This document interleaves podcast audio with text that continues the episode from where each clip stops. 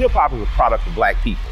It's a product of black song and celebration. The Atlanta Journal Constitution presents Hip hop's most pulled elements are pulled from the South. a Southern hip hop story. We always go back to that moment of the Source Awards. Everybody wants your rhythm, but they don't want your blues. The biggest names in hip hop. Atlanta is still the mecca for hip hop. 50 years. No one can deny One film. the power of the South now. The South got something to say. Streaming now at ajc.com slash hip hop. The AJC's trusted veteran political voices, Greg Bluestein, Patricia Murphy, Tia Mitchell, and Bill Nigut, are the essential source for Georgia politics. The Atlanta Journal Constitution's Politically Georgia. Sign up for the newsletter, download the podcast, subscribe to the AJC. You're listening to the season 5 reboot of Breakdown The McIver Murder Case, a podcast of the Atlanta Journal Constitution. For additional information, photos, videos, and documents relating to the McIver prosecution, please go to ajcbreakdown.com. Join our Breakdown Facebook group for continuing conversations about the case. And follow us on Twitter at AJC Breakdown and at AJC Courts. Previously on Breakdown.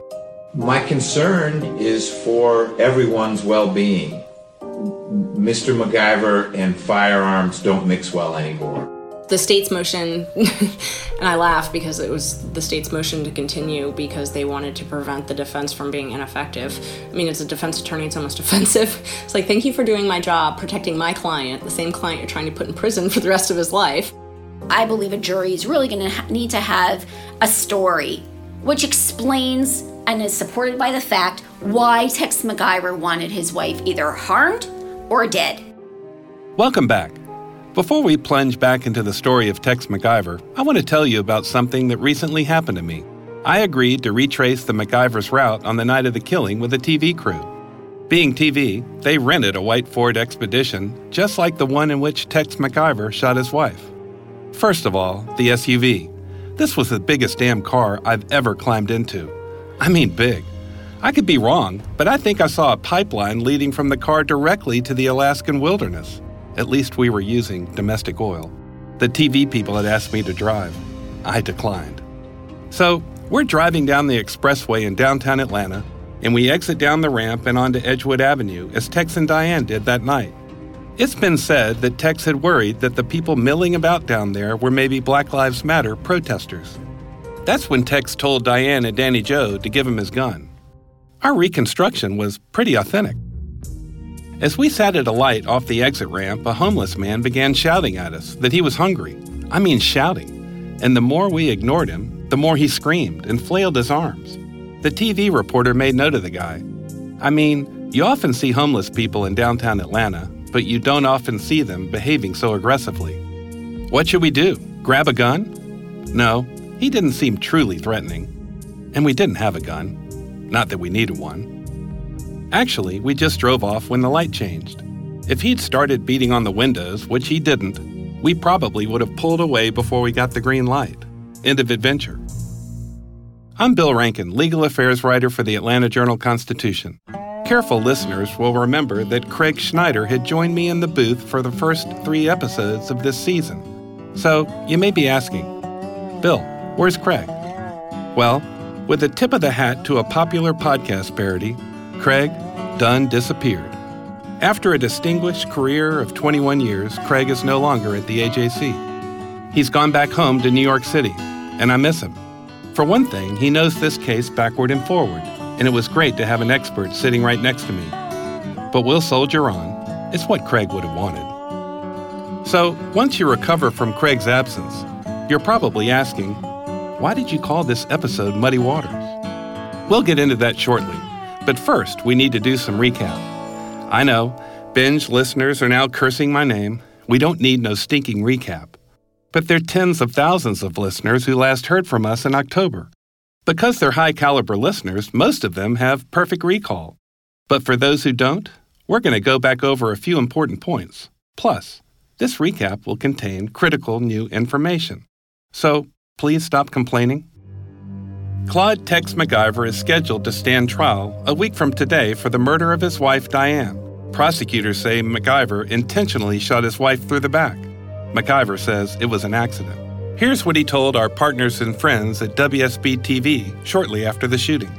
I just miss my wife. so much. It was the perfect marriage. Cry every day and I miss her every day. The reality is that there were, in my judgment, hugely compelling facts that point to accident. I mean, this is just, you have to have a motive for murder, you have to have an intent. There's none of that. None of that. She was my life partner. So Tex, who was 74, and Diane, who was 64, and their friend Danny Joe Carter spent a pleasant weekend at the McIvers Ranch near Lake Oconee. That's about 75 miles east of Atlanta. They drove back to Atlanta on a Sunday night in September 2016 with Danny Joe behind the wheel. They were headed to Tex and Diane's luxury condominium in Buckhead, the wealthiest district in Atlanta. Danny Joe told police she was driving because Diane had drunk wine when they stopped for dinner at Longhorn Steakhouse. In fact, we now know from toxicology reports that Diane could not have legally driven the car. Her blood alcohol content was 0.108, well beyond the 0.08 threshold in Georgia for drunk driving. It seems clear that Diane not only drank at the restaurant, but also in the Ford Expedition as it lumbered down the highway to Atlanta. They were going to take I 20 to the downtown connector, but there was road work. So they exited onto Edgewood. That's where they encountered some African Americans on foot. Tex told police that the people, quote, rose the hair on the back of your neck, unquote. So Tex asked for the gun, and Diane handed it over. Danny Joe drove on. They traveled north to Piedmont Avenue and 12th Street, near one of the main entrances to Atlanta's Piedmont Park. That's where the gun went off. Once they realized that Diane was shot, Tex and Danny Joe failed to call 911. Instead, they decided to drive Diane to Emory Hospital, almost four and a half miles away, where she later died. We now know there was a fire station staffed with paramedics about 300 yards from where Diane was shot. 300 yards. But those paramedics never had a chance to help Diane because Tex didn't call 911. Nor was she taken to Grady Memorial Hospital, a level 1 trauma center. If you get shot in Atlanta, you want to go to Grady. The Emory University police did call 911 when the wounded Diane arrived at the university hospital's emergency room. The dispatch tapes show how confused things were. Atlanta 911 operator 3323. What is the address of your emergency? Hey, Atlanta, this is Emory Police, Dispatch 46. Okay. Um, we need to have a unit respond to our ER in reference to a gunshot victim uh, that took place on Piedmont near Grady. On Piedmont near Grady Hospital? Uh huh. But they ended up in our ER on the Clifton campus. So at 1364 Clifton Road. The gunshot entered the left portion of the back. In the back, okay. Mm-hmm. The confusion at length is cleared up. I'm sorry, hold on one second. Okay. Okay. Now they're saying that it occurred near Piedmont Park, not Grady. Not Grady? Yep. So it occurred on Piedmont, near Piedmont Park. Okay. Make more sense, all right. It makes a lot more sense. When we last talked, Judge Robert McBurney had decided to delay the trial four months. Because of the delay, the judge gave Tex a $750,000 bond, allowing him to get out of jail after months of confinement. And to make bond, Tex had to post 10% of that, or $75,000. Days after the bond was set came the bombshell. Most of Tex's lawyers announced they were withdrawing from the case. After McIver paid hundreds of thousands of dollars in attorney's fees, the defendant, it seems, had run out of money. Indeed, at that point, he couldn't even afford to post bond. The last lawyer standing was Bruce Harvey, one of the sharpest members of the defense bar in Georgia. Harvey then recruited a lawyer that breakdown listeners know well. Don Samuel, our resident legal expert, joined the legal team. I texted Samuel and asked, How can you defend McIver and be our resident legal expert? Don's response? Clark Kent and Superman. Of course, Samuel will have to be the resident legal expert for McIver now. As they say on TV, I'll see you in court, counselor. So Tex finally raised enough money to make bond on December the 11th, almost two months after the judge granted it. I was there when McIver walked out of jail with a plastic bag of his belongings draped over his shoulder. Samuel was with him, and he, not Tex, answered our questions. Oh, good evening, sir. Hey How's there. it feel to be out? Feels great to be out. We're going home. Have anything to say, Tex? Not tonight. Tex then returned to his Buckhead condo, but it no longer contained the trappings of a wealthy power couple. Their building had four condos per floor, and the couple had knocked down a wall and turned two condos into one. I've told you about this condo before, but here's some more. In a locked closet, Diane had kept 125 furs. The couple had about 300 bottles of wine. An entire bedroom had been converted to closet space for Diane's expansive wardrobe. Diane's estate sold the condominium a month after Tex moved back into it. He's now living in a new condo in suburban Cobb County. Okay, let's talk about Muddy Waters. I want to set the stage for the trial by introducing you to the lawyers, and you're in for a treat. These guys, they're good. We'll start with Clinton Keith Rucker, the Chief Assistant District Attorney for the Atlanta Judicial Circuit. The first thing you notice about Clint Rucker is he's a large man, an imposing presence in the courtroom. Here's Don Samuel talking about Rucker back when Samuel was our resident legal expert. Uh, I've known Clint Rucker for 20, 25 years. I've tried a number of murder cases uh, against him. He is uh, a fabulous trial lawyer. Um, he knows juries better than anybody I've ever tried a case against. He is dynamic in the courtroom. He is uh, does not come across uh, as an intellectual. He is not uh, professorial, um, but he is mesmerizing. He really is. Um, he always has the the mannequin in the courtroom. Um, he always acts out things in front of the jury. He will jump up and down on the mannequin if it's a stomping case, tear it to shreds, and the cotton will come pouring out of it. If it's a shooting case, he will have the wooden dowels going in and out of the mannequin, showing the direction of the bullets in and out. He is a fabulous and formidable uh, lawyer against uh, against whom anybody has to face in a, in a trial. He's he's good as they get. Atlanta defense attorney Bruce Morris, who is following the case, says if you close your eyes, Rucker will seem to be in a pulpit.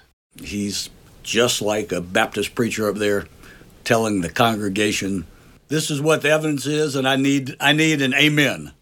So here's where the muddy water comes from. It's Rucker's trademark. Here he is briefly describing it during a hearing last year. You know, in some of my closing arguments, I call that muddy water. Designed to deflect away from what is really the truth.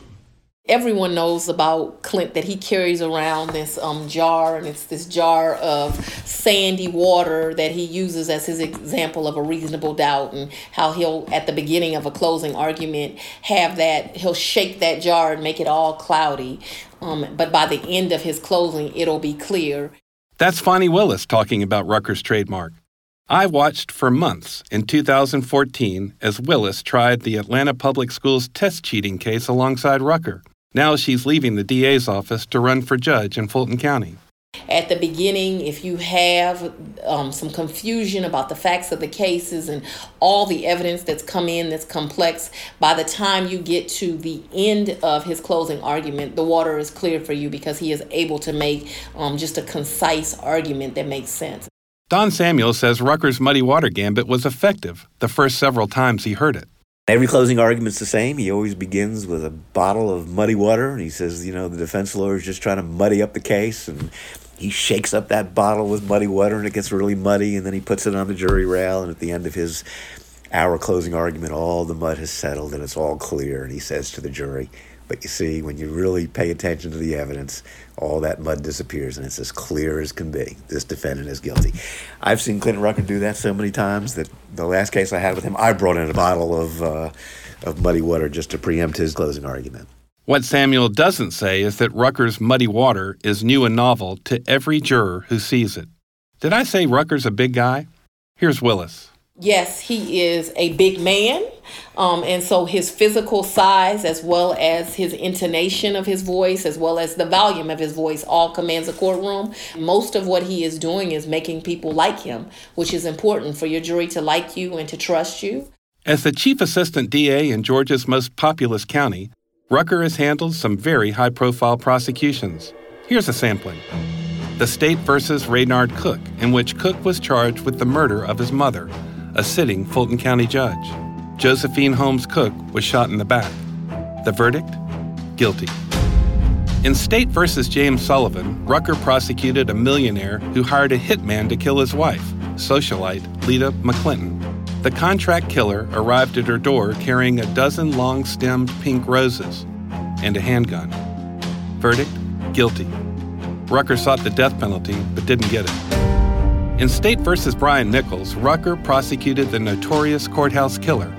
Nichols, on trial for rape, subdued a deputy and took her gun.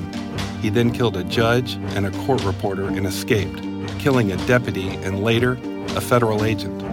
Verdict guilty. Again, Rucker asked for the death penalty but didn't get it. Fani Willis remembers trying her first case with Rucker. He gave me a schedule, and when you think of a schedule, you think of a schedule that's like this is what you're gonna do from nine to five or even seven to six. But the schedule was for seven days a week of my life, and what I was gonna do every day of my life. Church is scheduled, breakfast is scheduled, and work is scheduled, and it's scheduled seven days a week. And so I think people mistake that Clint just walks into a courtroom and he is great. That is not true.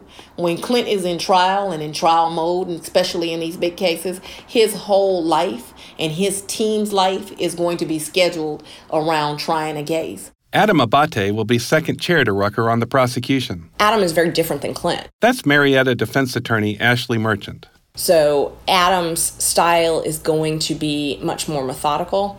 Um, Clint is much is a very strong orator, and so he tends to just have this command of the courtroom where he uh, his speech. I mean, it's it's almost like a sermon. And Adam's going to be much more, I guess, technical with the law, and so I think you'll see him doing more of those types of witnesses. Other members of the prosecution team are Assistant DAs Salita Griffin and Kara Convery. You might remember Convery from our last season of Breakdown, a jury of his peers. We'll be right back. Our journalists at the Atlanta Journal Constitution are working around the clock to keep you updated on all the developments surrounding the Trump indictment. Now, the AJC is putting all of our coverage in one place with our new Trump 19 newsletter. Every Wednesday, you'll have our latest coverage and analysis on this historic case in your inbox. So sign up for free today at ajc.com slash indictment newsletter. That's all one word. ajc.com slash indictment newsletter. Now, the defense. Bruce Harvey is one of the most distinctive members of the Atlanta Defense Bar. He has worn a braided ponytail down his back for decades. Dragons are tattooed on his back, and a snake seems to slither out from one of the cuffs on his shirt. The license plate on one of his cars, not the Tesla, reads Acquit. A Harley Davidson sits in the lobby of his fashionable law office loft in downtown Atlanta.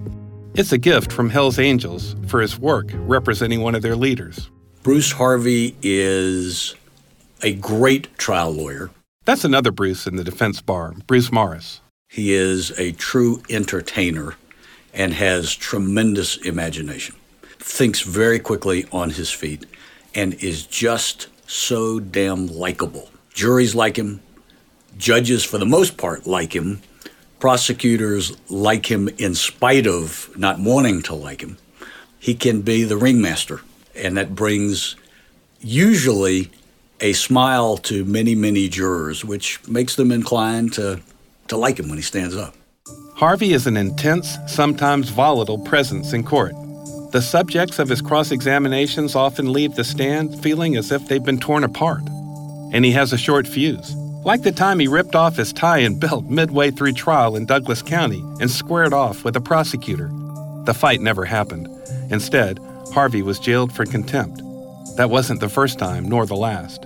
Once he was jailed for contempt for calling a judge, quote, a stooge of the white male ruling class, unquote. Another time, he even spent his 50th birthday in jail for contempt. He was in the thick of two of the highest profile trials in Atlanta history the murder trial of NFL All Pro linebacker Ray Lewis and the Gold Club racketeering case. Ray Lewis and two members of his entourage were charged with murder after Super Bowl 34 in Atlanta in 2000. A fight broke out outside a Buckhead club in the hours after the game. Two men were stabbed to death.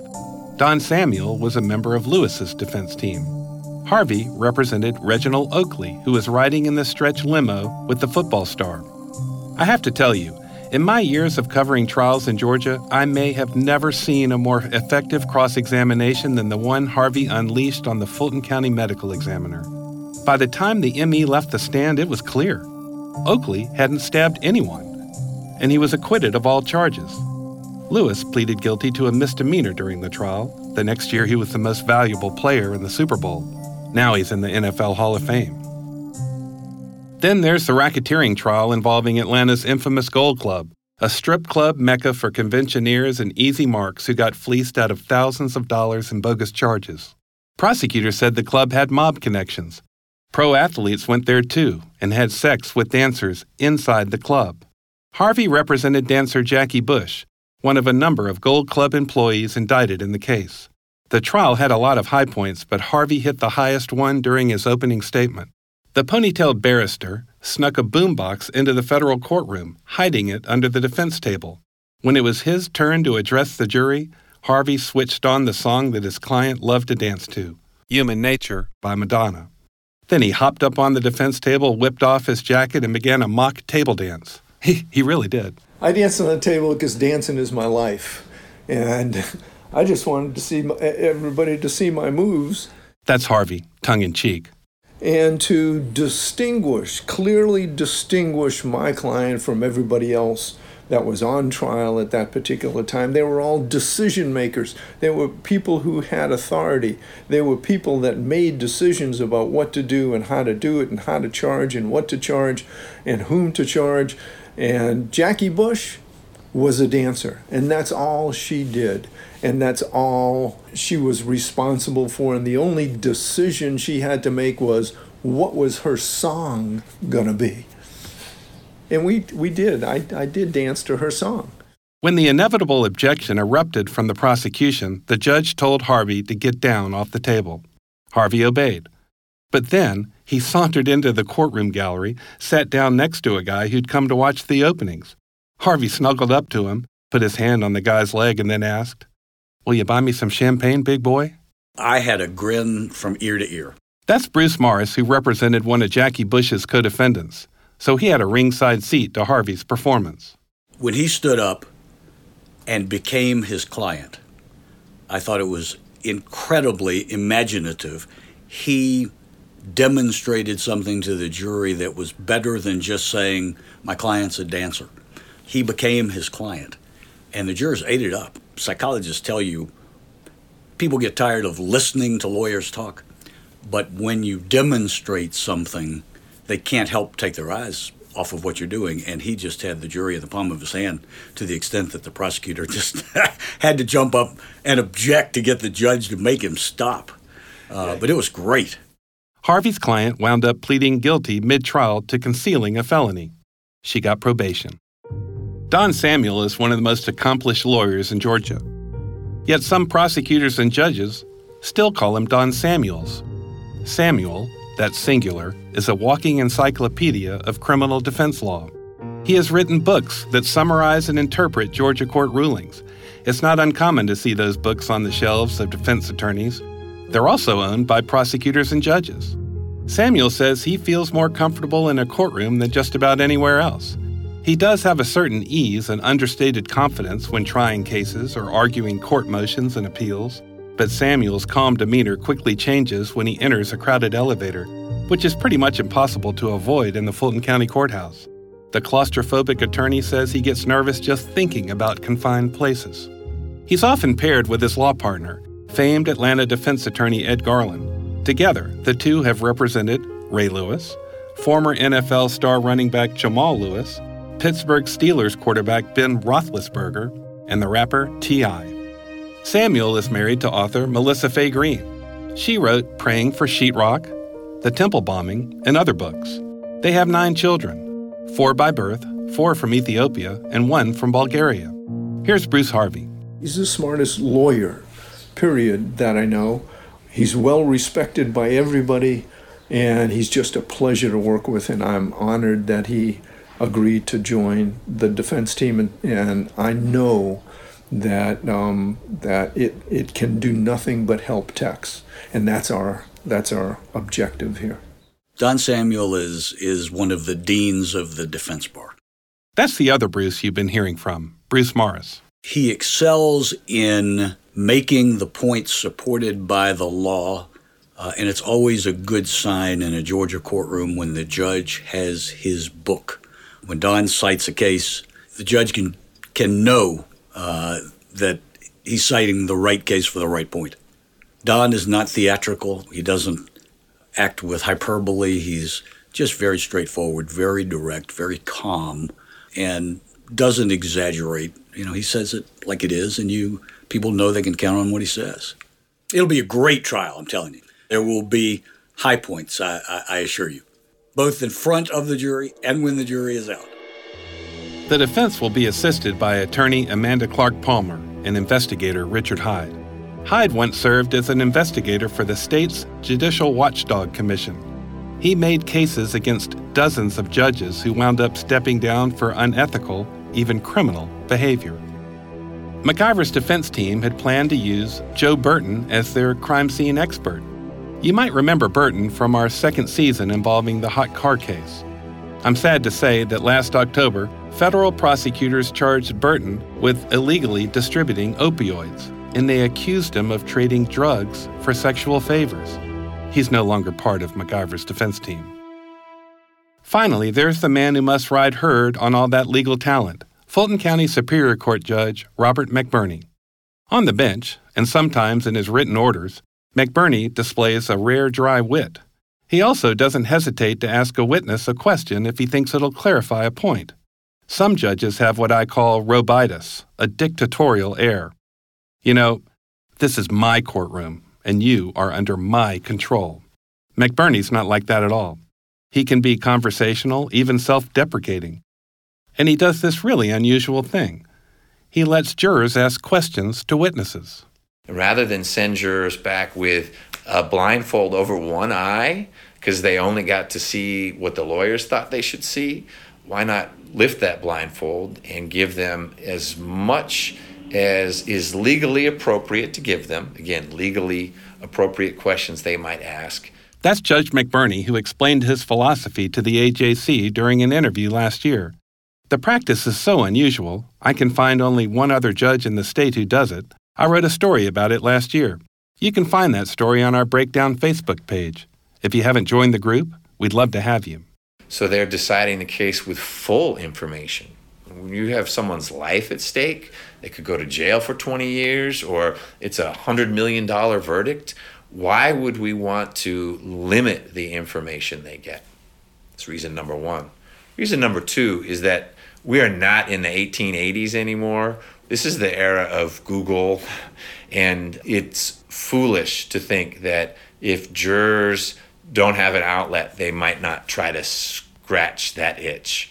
Cases are having to be retried all the time across the country because jurors have accessed information outside the supervision of the judge and the attorneys because someone throws out a term and they don't explain it or it's an automobile accident and for whatever reason they just the, the picture they put up is kind of fuzzy. And so the jurors will just go find the intersection and look at it themselves or call up google maps and look at the intersection. This can be avoided if jurors can ask questions mcburney says. Jurors love it and in general after it's happened a few times the attorneys appreciate it because they get to see um, oh this is what the jurors are interested in. And what to me proves it the most is after they ask it of witness one, the jurors do, guess who asks it of witness two? The lawyers do. Now, jurors don't just stand up and start firing questions at the witness. McBurney asks jurors whether they have any questions before he dismisses the witness. They write down what they want to know, and McBurney reviews the questions to make sure they're legally appropriate. He then shares them with the prosecution and the defense, which can object if they want. At length, it is the judge and not the juror who poses the questions to the witness. And the attorneys then have the right to follow up on the witness's answers. You get 12 people, 12 sets of eyes. They're paying attention. This is all they have to do right now. And they think of things that the attorneys haven't thought of. And so those types of questions perfectly appropriate. We'll be right back. I'm Ernie Suggs. And I'm Nedra Rhone. Atlanta has been known as the Black Mecca for so many years, but that means something different to everybody. It means everything to me. Every day I wake up, I learn something new. Well, you all can learn something new by subscribing to the Atlanta Journal Constitution's new newsletter called Unapologetically ATL.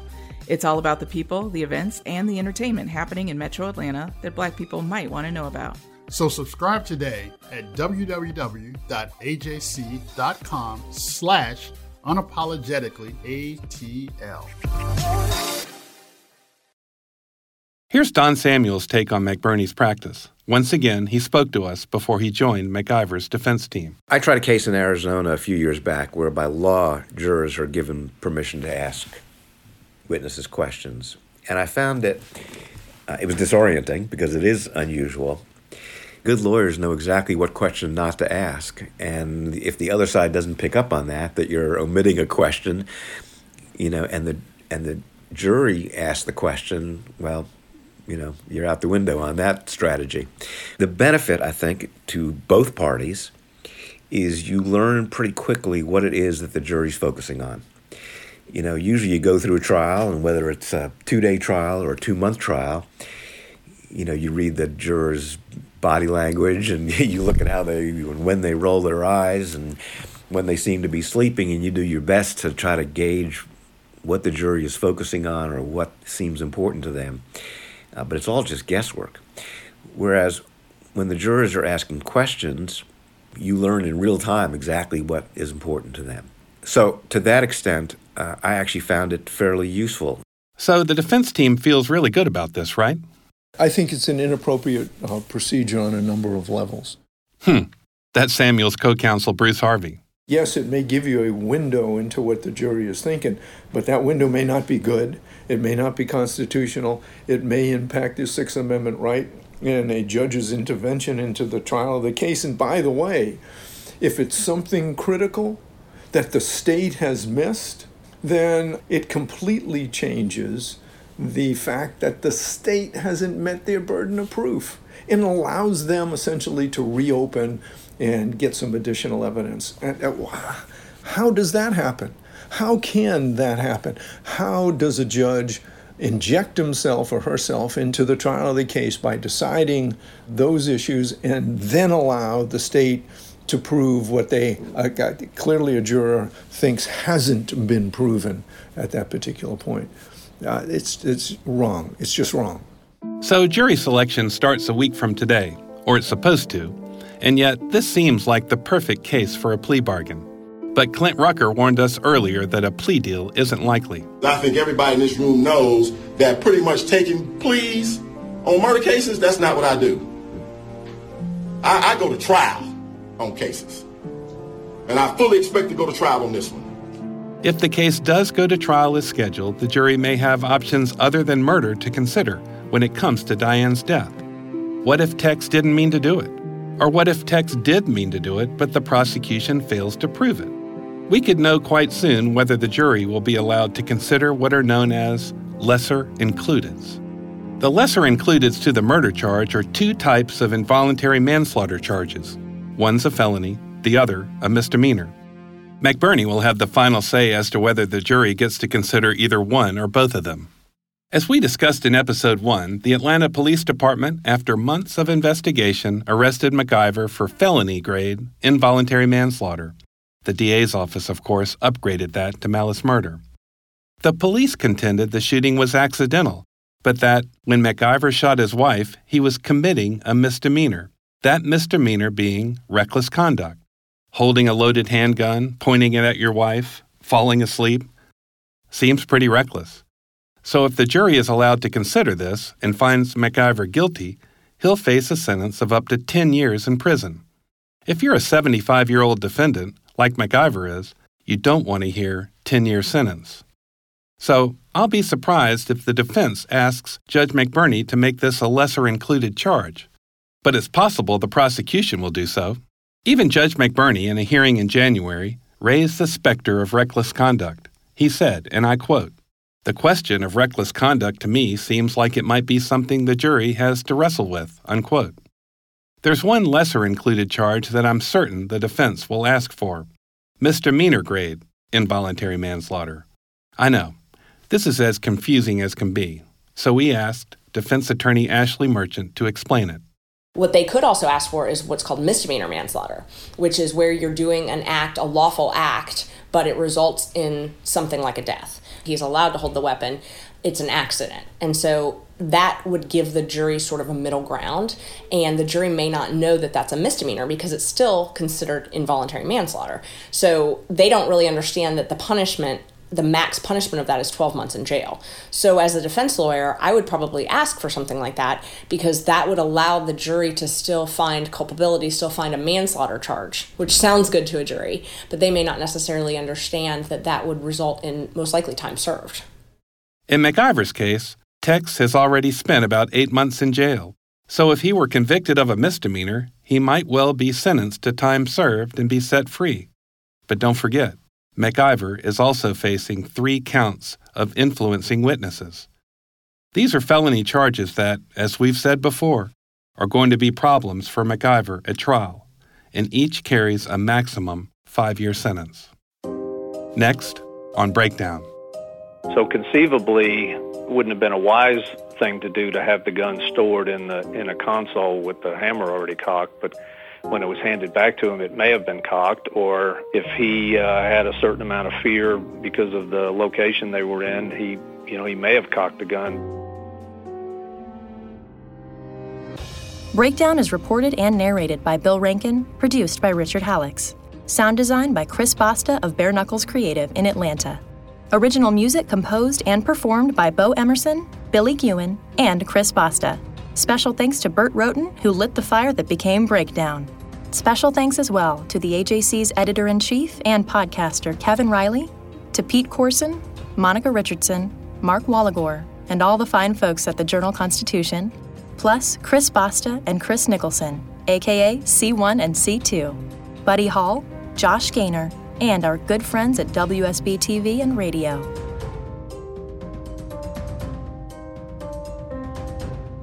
Hello, this is a collect call from Tex McIver. an inmate at Fulton County Jail.